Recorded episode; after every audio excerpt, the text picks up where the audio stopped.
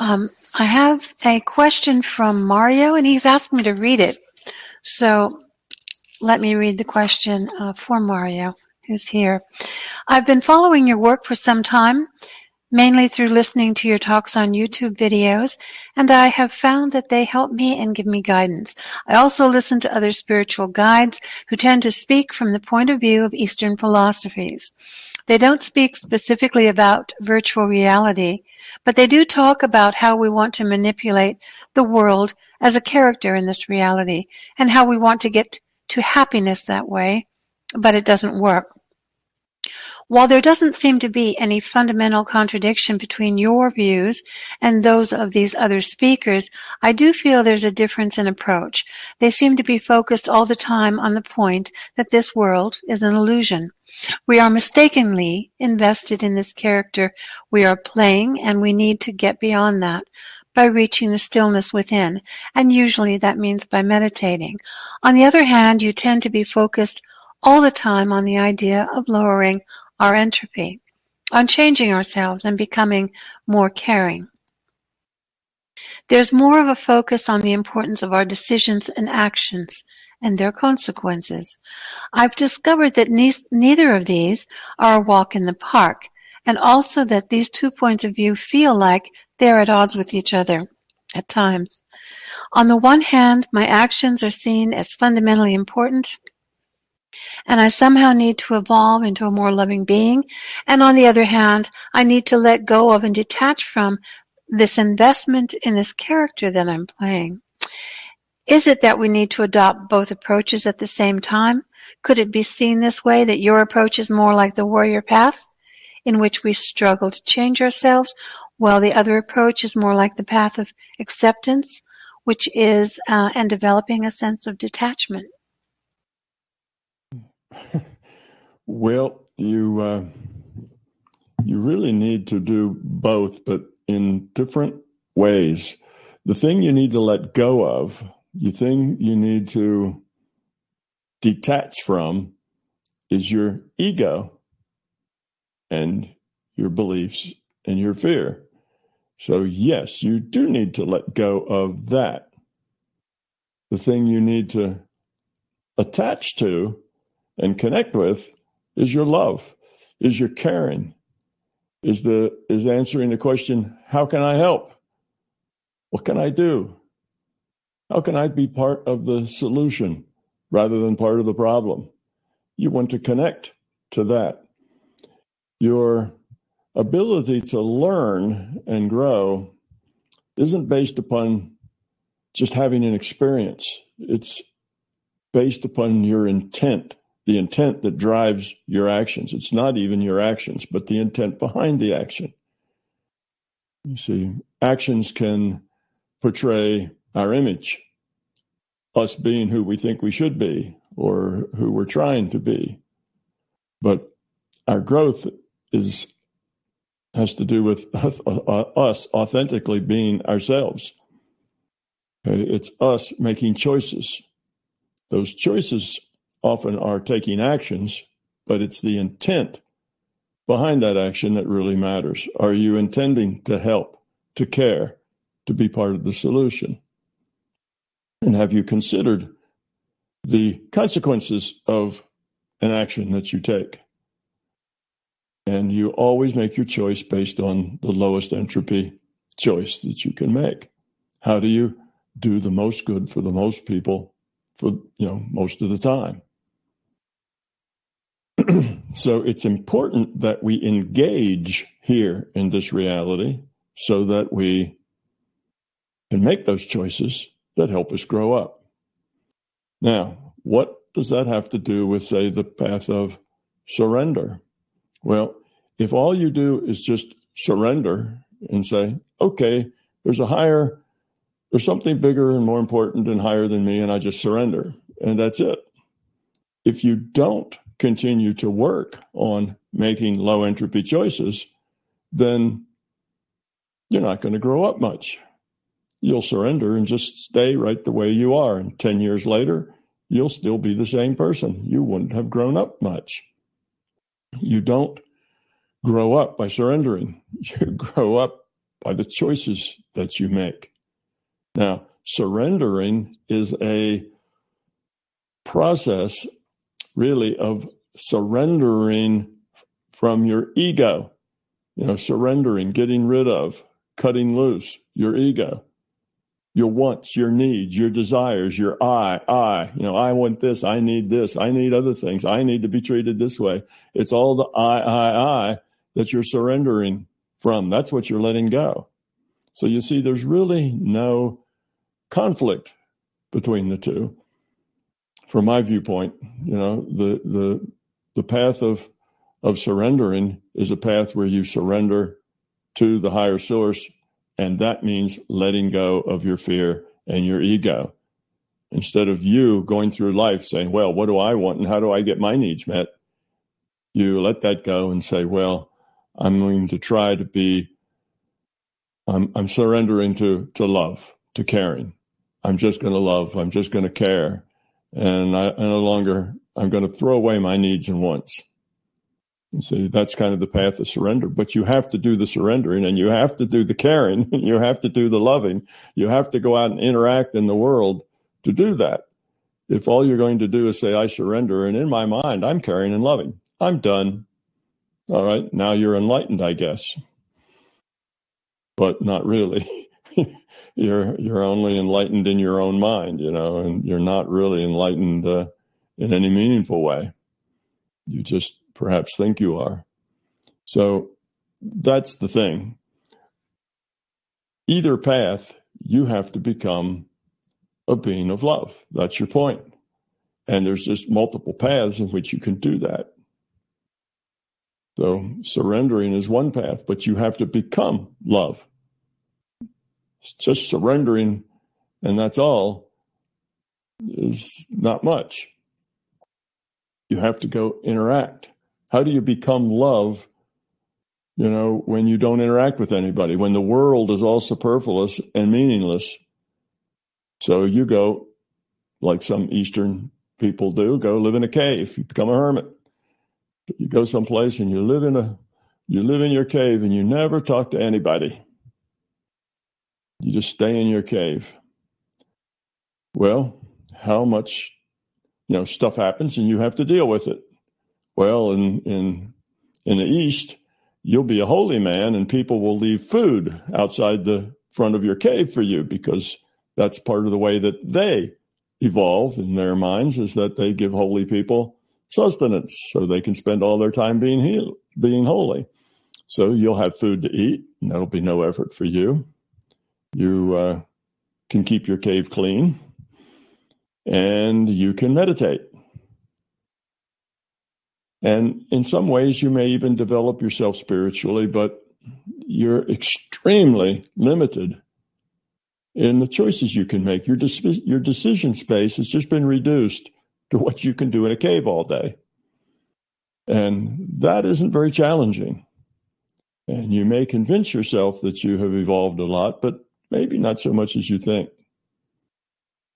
So, in my viewpoint, where the rubber meets the road is us embracing life, embracing other people, dealing with the stuff that happens and dealing with it in a positive way. That's it. And that's true, I think, whether you, you know, uh, are on the path of surrender, the path of service, or on the warrior's path any of those paths are supposed to take you to becoming love. Well, you're not going to get there without making a lot of choices along the way, without having a lot of, you know, a lot of missteps, a lot of mistakes, a lot of pain along the way. Growing up is not a simple process. If you could just sit in a cave for 10 years and suddenly be grown up, there'd be a whole lot more grown up people in the world. You know, instead of going to school, we'd all just, you know, we after it became a certain age, we all just go sit in a cave for 10 years and we come out and we'd be nearly perfect people. It doesn't work like that. And if it all happens inside your head, but none of it is actually translated to your interactions with others, then, you know, the learning is much more difficult because you don't have much feedback. So I don't really so much see a conflict. I guess the approaches are different. And if you were in an Eastern an Eastern philosophy that that said the world is is an illusion, okay, that's fine, it's virtual, but therefore that because it's an illusion, it's more or less meaningless. We should get rid of it and just grow spiritually. Then I think that's a very big mistake to go that way.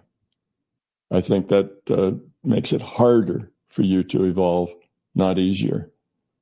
No doubt it could mean that there's going to be less pain in your life, but there's also going to be less joy in your life. There's going to be less everything in your life because there's just not a lot going on in a cave or maybe even in a monastery. You know, it's a limited set of things to you to interact with. So my philosophy is embrace, experience, connect, make your choices and learn from how those choices come out. If you feel, if you don't feel like your life is full of joy and peace and happiness, tranquility and satisfaction, then you're not making good enough choices. Do better. So that's, uh, I don't know what I can say too much else about that. Uh, you can you can evolve in a in a you know in a uh, in a monastery. I'm not saying you can't evolve in a monastery. Of course you can, but monasteries are full of jobs. Somebody has to work in the kitchen. Somebody peels the potatoes. You know, somebody empties the latrine. Somebody's you know they have work to do all the time, and they interact with each other all the time. But that's still a reduced set of interactions. But through those interactions, you can learn in that kind of a protected environment where you don't have to worry too much about you know getting on the getting on the treadmill and spending most of your awake time trying to feed yourself and pay the rent so there's advantages to each of the paths and depending on your personality and the way you approach things one of those paths may work better for you than others but actually a good and efficient path takes takes pieces of all three. You know, you do all three.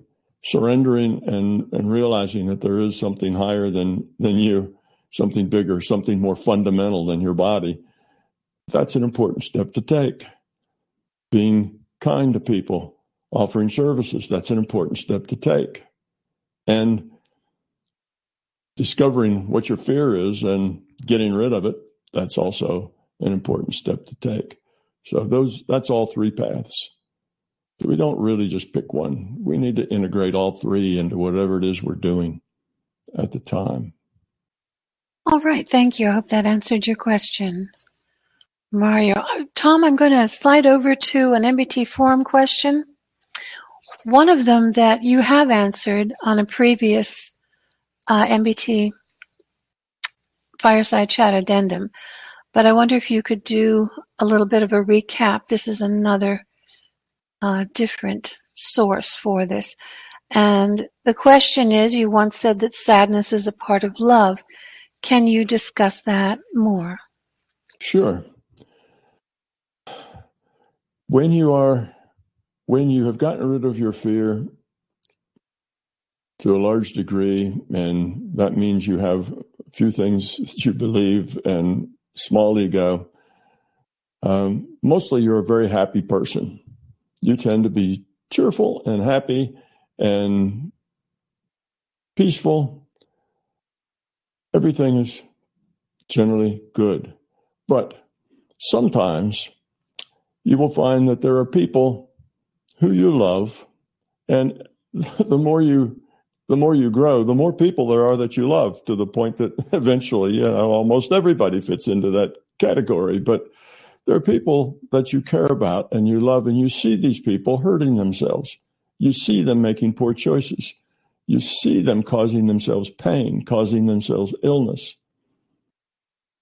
And because you care for them, it's sad to watch them self destruct, to watch them create these problems, to watch them build barriers in front of themselves, to cause themselves heartache.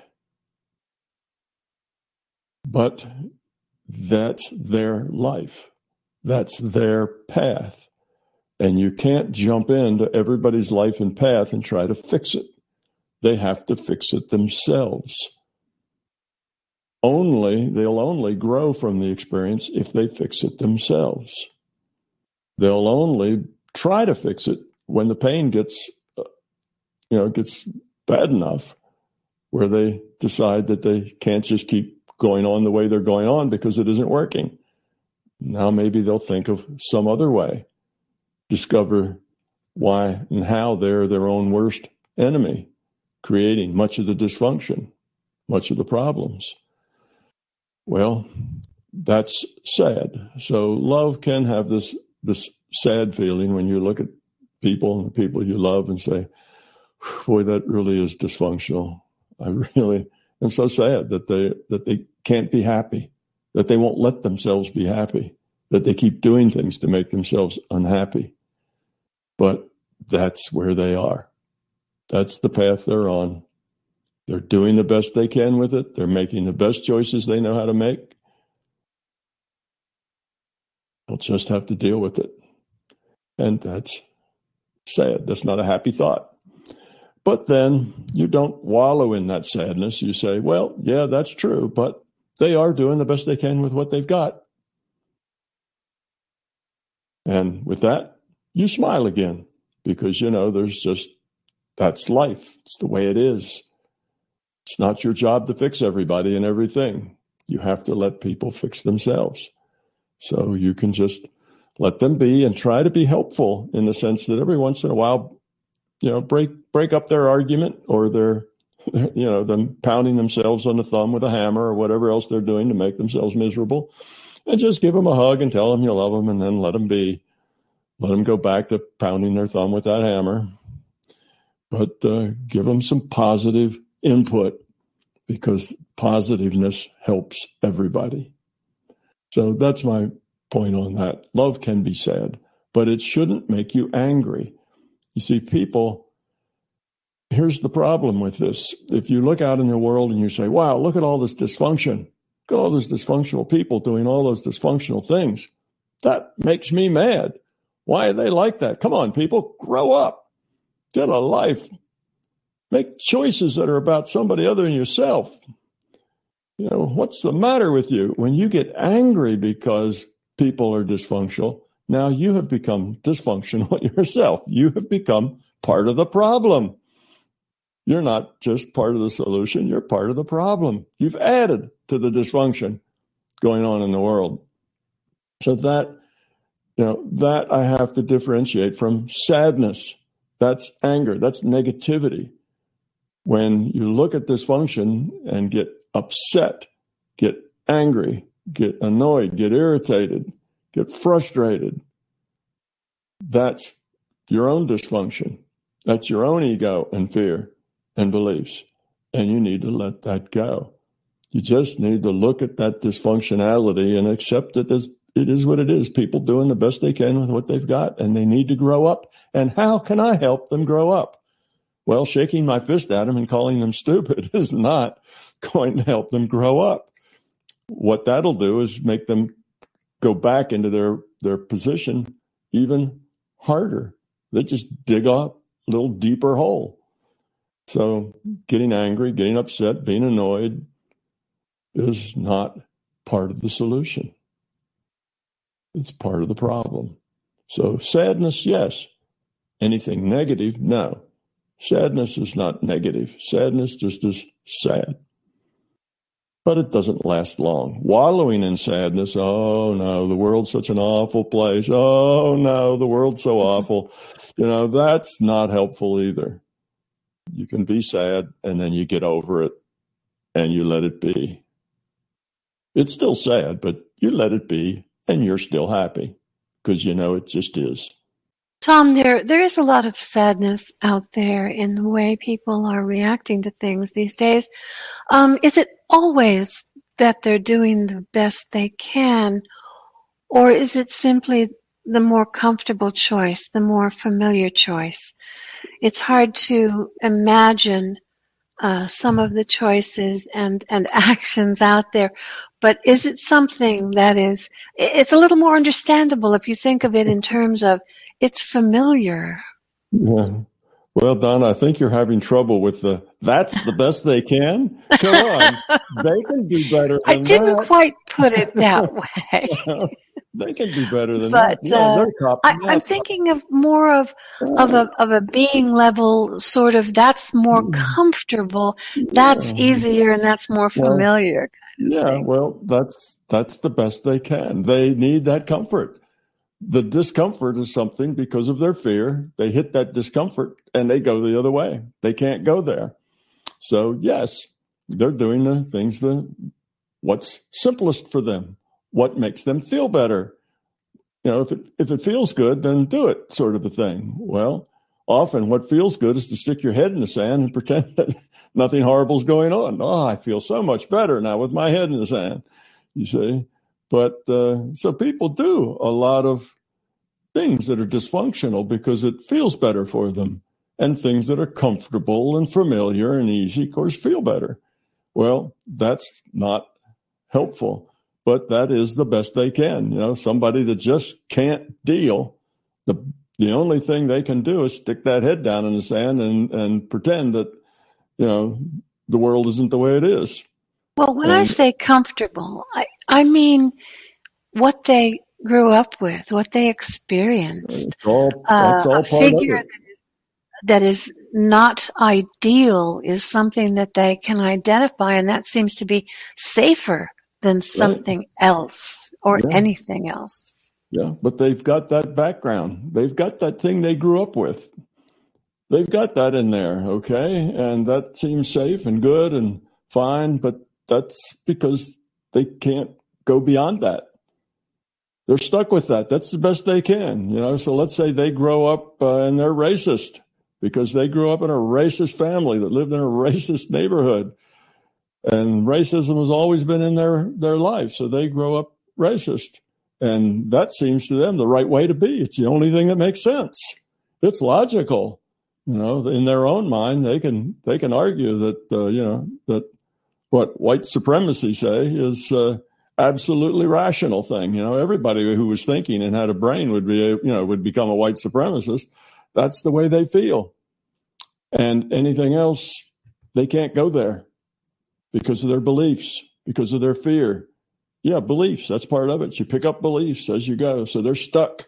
But, you know, there they are doing the best they can with what they've got what they've got is what they've come in with, the quality of consciousness they come in with, which we, of course we know in our reality is not all that high, on top of all the things they learn, all the beliefs they pick up while they're here, you know, that they pick up out of their environment. That's what, you know, that's what they've got.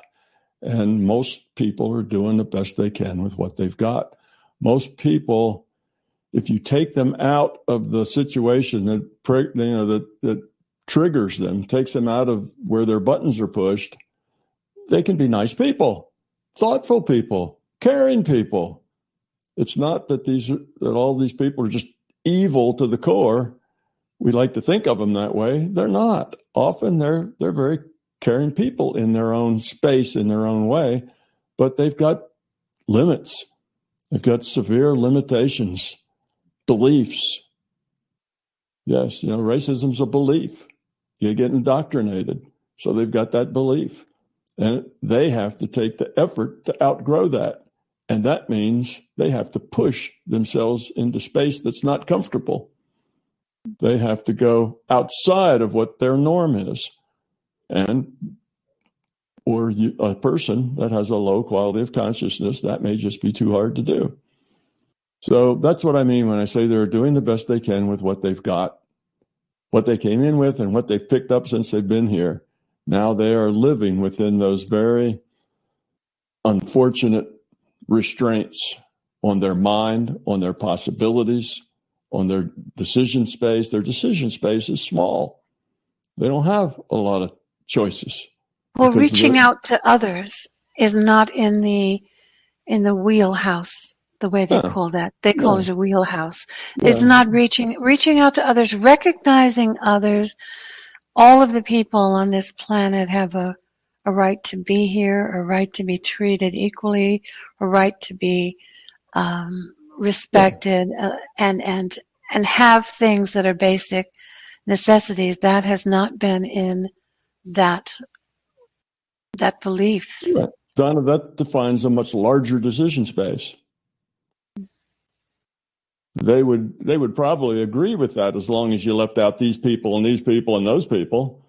Yeah, get rid of those people and they'd agree with you. Sure, I feel just like you. But not not for these people because I've got because I understand better than you do. You see? It's just their limitations. So it's it's the way they are.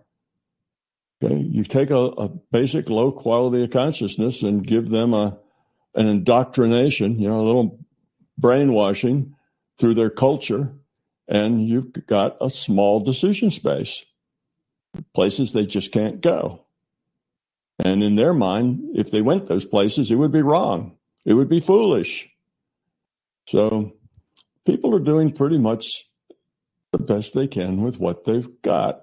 And if you look at people that way, then instead of getting angry, you find you you find that you have some sympathy, you have some compassion for them. They're struggling, they're unhappy, they're angry, they're upset, they have lots and lots of stress. You know, they're they're not happy people. They fight and argue and complain a lot. And you can have some compassion for them being so miserable. I think if we all adopted that uh, look of, you know, we, we don't always see things the same way. We have different experiences. If we offer compassion, if enough people can do that, I think that has a positive effect. And, and as you say, evolution towards lowering entropy and towards becoming love takes a while, but I, I do think that's possible. But um, conflict and division is, is certainly not the way Right. to go. Right. So now I'm not, uh, MBT does not come from, you know, a pacifist viewpoint. There are times to draw the line in the sand and, and, uh, you know, stand up. It's not, uh, you don't always turn the other cheek. Most of the time, turning the other cheek is probably a good strategy, but some of the time it's not. You have to push back. But within that, you have to understand that most people are doing the best they can with what they've got. What they've got is in terms of their ego, they've got that ego. Their beliefs, they've got those beliefs. And their quality of consciousness they started with, they've got that. And within those parameters, they're trying. But those parameters are just extremely limiting and you're not aware of the choices you're not aware of. You're not aware of ideas or bigger thoughts.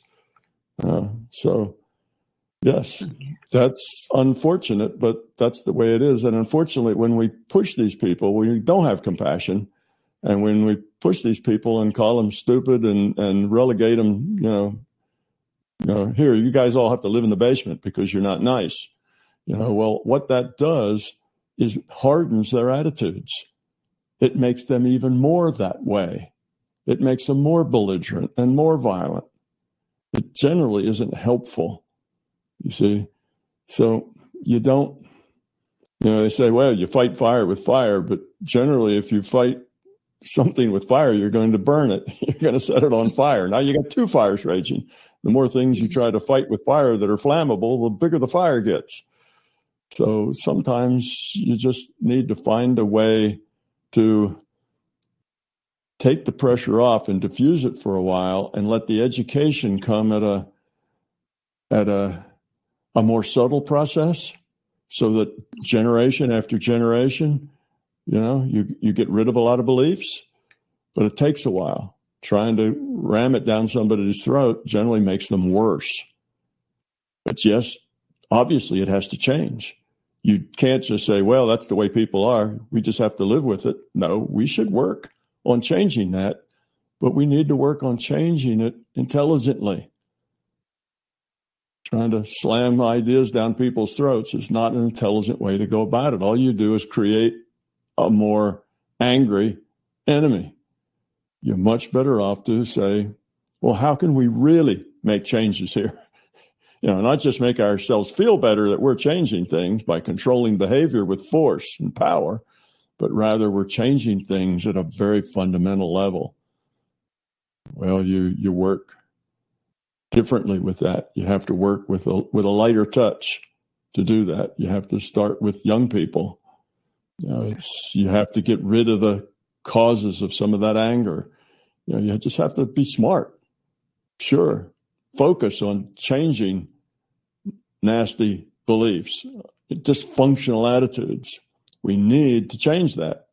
But just let's be smart so that we really are changing it. We're not just sweeping it under the rug and creating something uglier that's just out of sight when 10 years later it's just going to erupt and boil right back out again and everybody will be surprised. Oh, I thought we got rid of that. No, we just swept it under the rug. We just made people who felt like that keep their mouths shut. We didn't actually get rid of it. So we maybe will be smarter about it, you know, next time, but actually working at a, at a way that will get rid of it. That's a very good point, Tom. Uh, a lot of things have been below the surface, and a lot of things mm-hmm. have come out because of the difficulties of this whole year. So hopefully, it won't be too much of a giant step to, you know, recognize a, another human being's uh, rights and and doing that by not just um, by doing it with example and by uh, showing that that's a, just a better way to get along. Mm-hmm. Well, I will go on to another MBT question uh, from the forum, and um, this is from Sandy, and it is on psychopaths. Um, what is the purpose of psychopaths? I've had to deal with these low quality of consciousness individuals all my life. The closest analogy I can make is that they are like black holes of self-interest. They will suck every last bit of love, time, money, resources, and energy out of a person. I've seen enough of them. This is a person, I guess, that works in, in this field, in consciousness and in psychiatry. I've seen enough of them to realize that they seem to enjoy the destruction of good people with empathy. In many cases, such as torture, they seem to get a boost of energy from their destructive practices. My research has indicated that about 6% of the human population are primary psychopaths, with a larger percentage of the population being infected by their presence. They know they're different and recognize each other in network. You can watch them recognize a fellow path as they react like they've met an old friend. The only thing they seem to respect is a bigger psychopath, which it seems is counterproductive to developing a higher quality of consciousness. What role do these human avatar black holes play in the scheme of things? Well, the role they are playing is themselves. You know, they are individuated units of consciousness. They are here. They have a very low quality of consciousness, but they're, the system does not delete them because of that. The system is going to let them continue to dig themselves in as deep a hole as they like with the hope that one day they will see that that is not functional. Now, within a given lifetime, that's probably not going to help. But from lifetime to lifetime, these people who are very miserable and unhappy, no matter how they might smile and feel like, oh, I feel great because I just conquered another, you know, another slug. You know, I, I'm I'm on top of the heap. So they may grin and let you think that they are actually feeling very positive because they are so negative but that isn't the case. Inside, they are unhappy, miserable people. And they have dedicated themselves to control, power, and force. That's the only thing that matters. So they are that way because they have made a lot of poor choices. They're continuing to make poor choices. And each time before they reincarnate, they have a, a, a little session with you know their evolution and how they've been doing. And at that point they're open to change because they're not in that mindset. Okay? They're they're in their IUOC mindset. And they just have a hard time when you come in with that lower quality of consciousness that's a deep hole to crawl out of so it's difficult now often they do eventually crawl out of that hole. That's why the system just doesn't delete them because there's still hope that they can turn around and evolve. What happens is the system will give them progressively easier situations to be in, you know, where the choices aren't so difficult and where it's easier to make good choices. Try to find some place where they can succeed if that doesn't work, that generally does work. You know, typically that'll work. If that doesn't work, then they can they will have to incarnate in something that has a smaller decision space in it. You know, they may not be fit for human avatars. They may be fit for wolf avatars or, you know, some other, you know, badger avatars or some other sort of thing Maybe more their style. They may, uh, you know, progress to that point. But as long as it's still hopeful and it's still a, a fair probability that they will eventually turn around, then they're still kept in the system and they keep incarnating back in a human avatar. So, you know, their role is just the role of themselves. These are people who are failing the the evolution process here. And the system will work with them, I guess, as in a human role until the system gives up and or it just doesn't work. And then they'll work with them in the in the badger role. you know, and, if that doesn't work, you know, they'll work with them, you know, in the bumblebee role, you know. I don't know. You know, it'll put them in a role. And I guess if there's absolutely no redemption, they'll be deleted because they won't actually have any probability of turning around and evolving. So in that case, the system would probably just delete them. But they're a long way from deletion when they're dysfunctional here as human beings.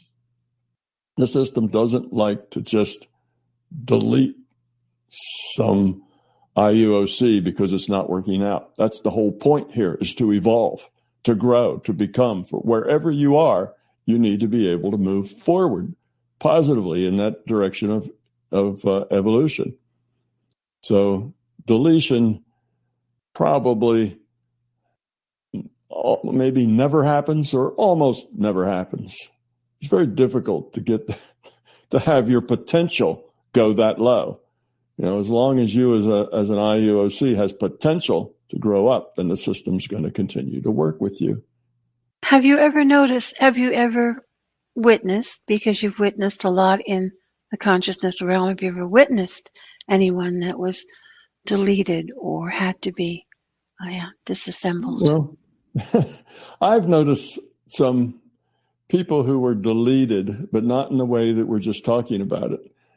These were rule breakers who basically kept breaking rules and didn't seem to be able to not break rules. And the powers that were way above my pay grade just made them disappear. You know, I guess in in uh, mafia talk, you know, they got disappeared, but that didn't necessarily mean that they were deleted.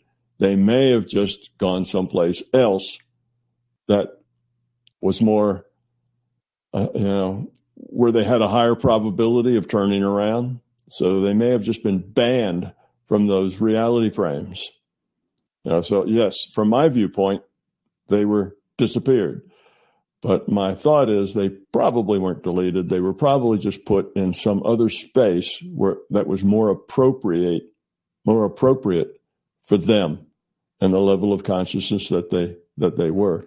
So I've seen people disappear and never come back, but I don't think that's the same as being deleted.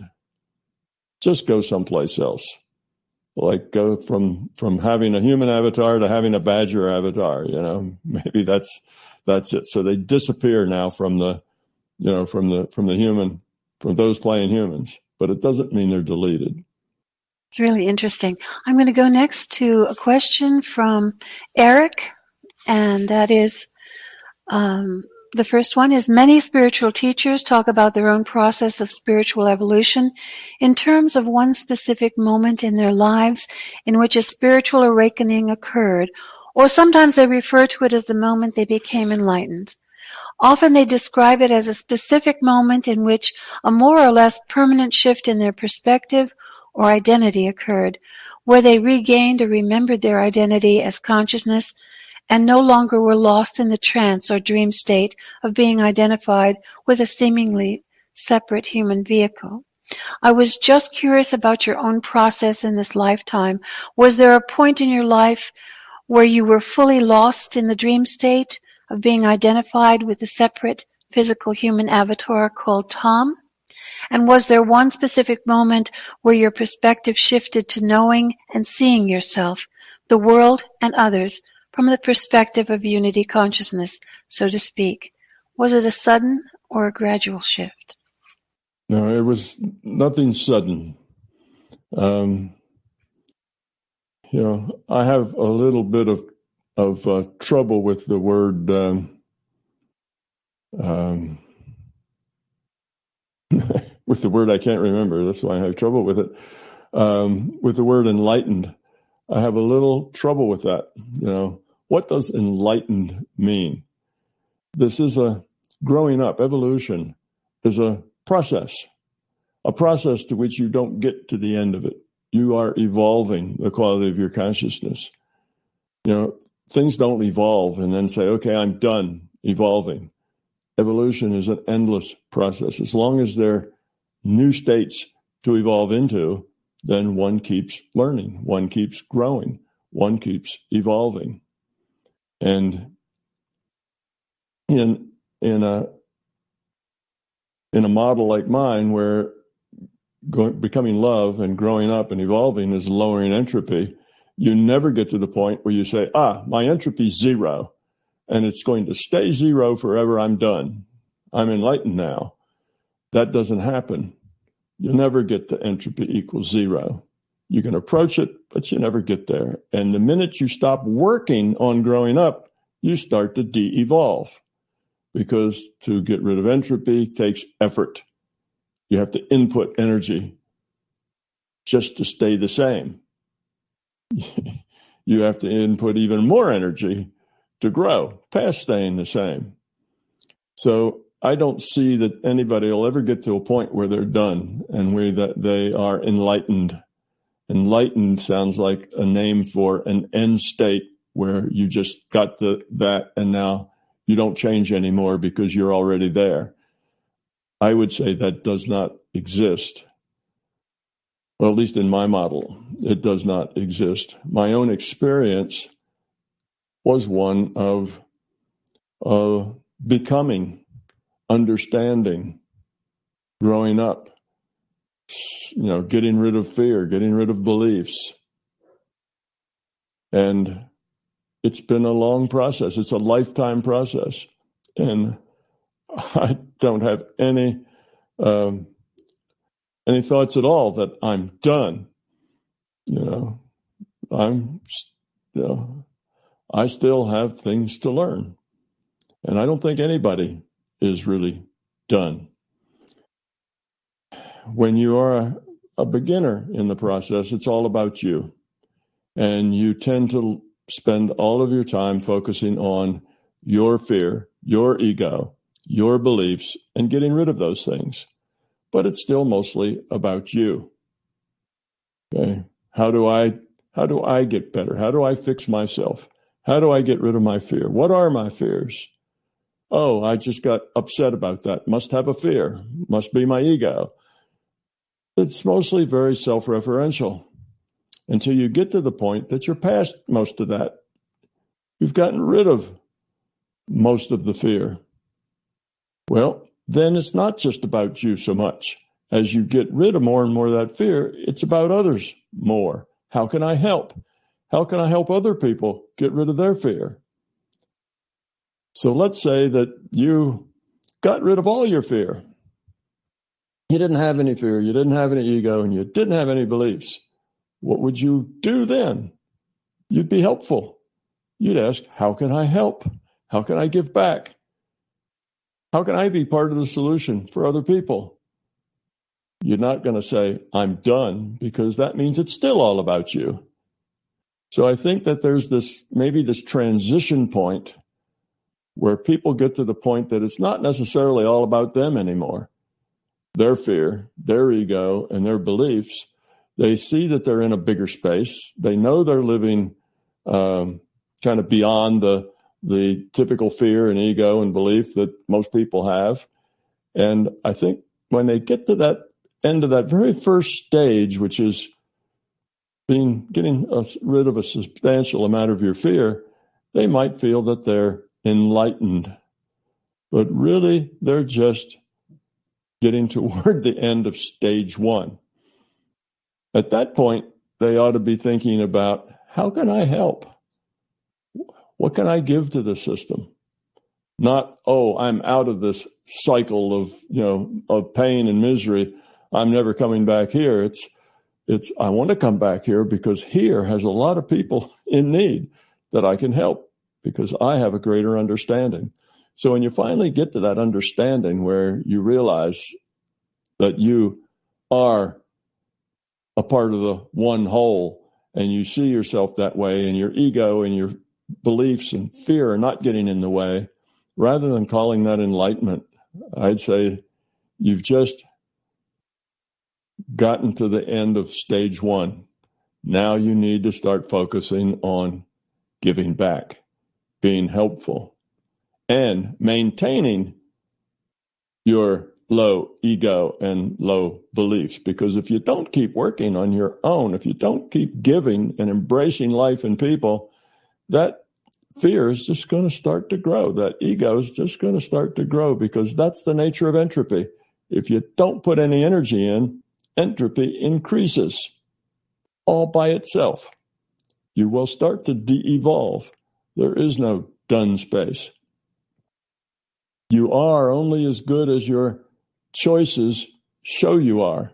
If you stop making choices, you say, okay, I'm done. I'm going to find a nice puffy cloud, sit on it, and play my harp for eternity. Well, if you stop making choices, you'll start to de evolve.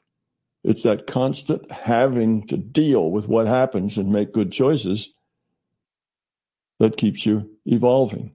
So it's like there's no there's no way to stay still. You either continue to evolve or you backslide. Staying still someplace is not stable. It's very difficult to just stay still for a long period of time. Eventually, as time goes by, you'll start slipping one way or the other. You'll either start growing more or you'll start de evolving. So the just staying the same is not a stable space. Now, you mentioned that you came to an understanding, and are you saying that there wasn't, this is um, collective information, there wasn't just one right piece of information that brought you to that understanding? It was everything, is that right? Yeah, it's the sum of the whole. Yeah, growth is a is a cumulative process. So it's, you know, you are the sum of all the choices that you've ever made. That's who you are right now. And that's the same with everybody. Everybody, no matter where they are on this evolutionary scale, are the sum of all the choices that they've made. That's what's brought you to be here. And that's choices you made as a human and choices you made in between human lives. All the choices you've made is what's led you to be where you are. So so all of that, all of those choices are part of your growth. So it's the sum total of all the growth. I did not get to a point that I was tied up in fear and tied up in ego. And one day I went, aha. And then from that point on, you know, I was above it all. You know, it doesn't work like that. I don't think that's, uh, I don't think that's something that actually happens very often. Now, I think that happens a lot in people's intellects. I think as people grow up and get bigger and bigger understandings intellectually, they can have aha moments at the intellectual space and then see it all and understand it all. Ah, and now they kind of float above the masses because they've got it. But that's all in intellectual space. You see, intellectual space can take great leaps. You can be ignorant of something and then, oh, you know, you read a book or talk to somebody or just have a brilliant idea and suddenly you got it. That's where great leaps come from, is in intellectual space. So I can see that somebody who is uh, understanding the nature of reality intellectually.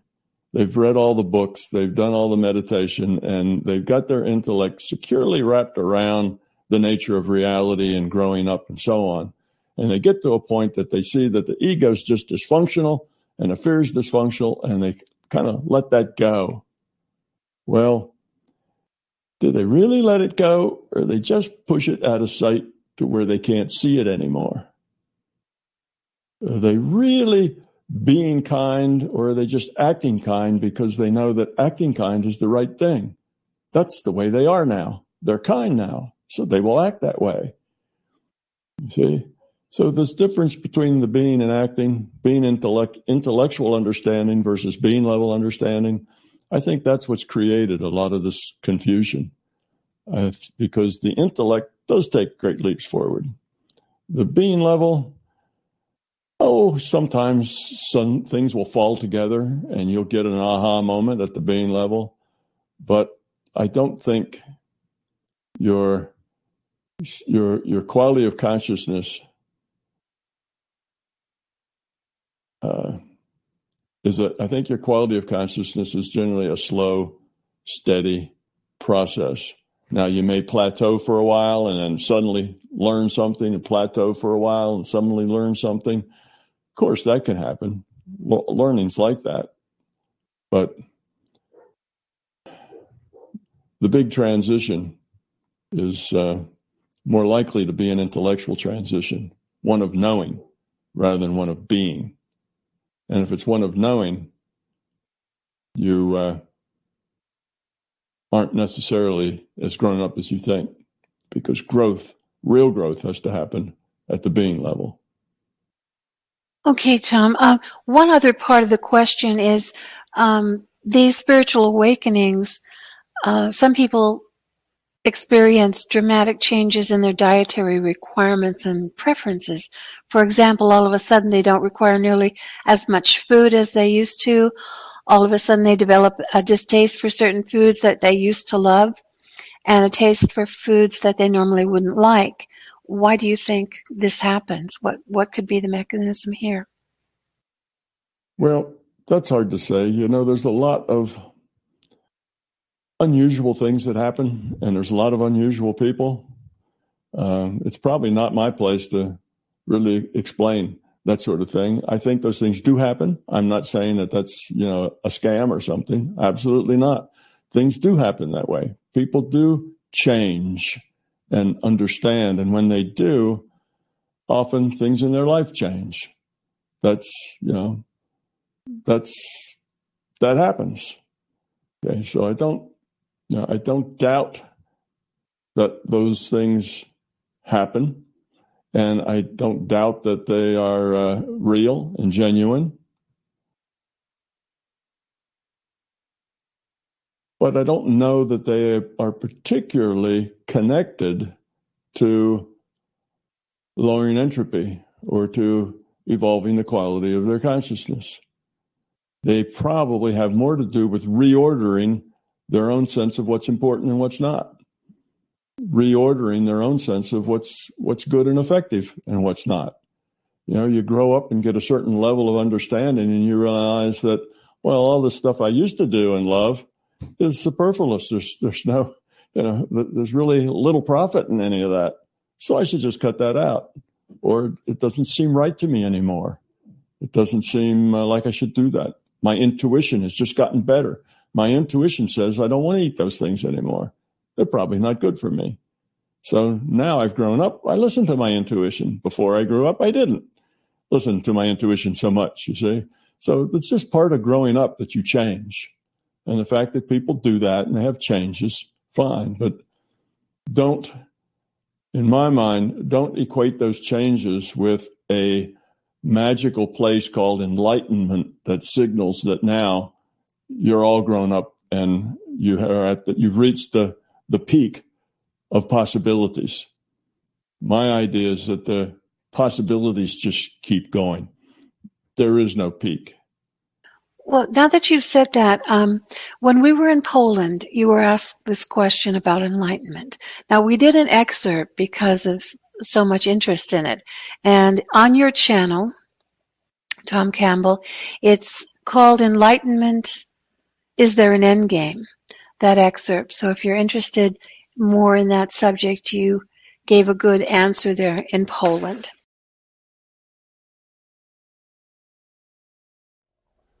Tom Campbell here. INMBT Events hope you liked this video. We now have well over a thousand hours of free video on this user-friendly, ad-free YouTube channel. Though these videos are free to our viewers, they represent many thousands of hours in production and editing, and many thousands of dollars invested in video and audio equipment, along with the required computers and software to store and process the raw video into finished products. So far, all of this content has been funded directly out of our own pockets. Be assured, we will always continue to do what we can. It's our life, our purpose, a labor of love that we will continue to pursue as best we can. However, those pockets are not as deep as they used to be.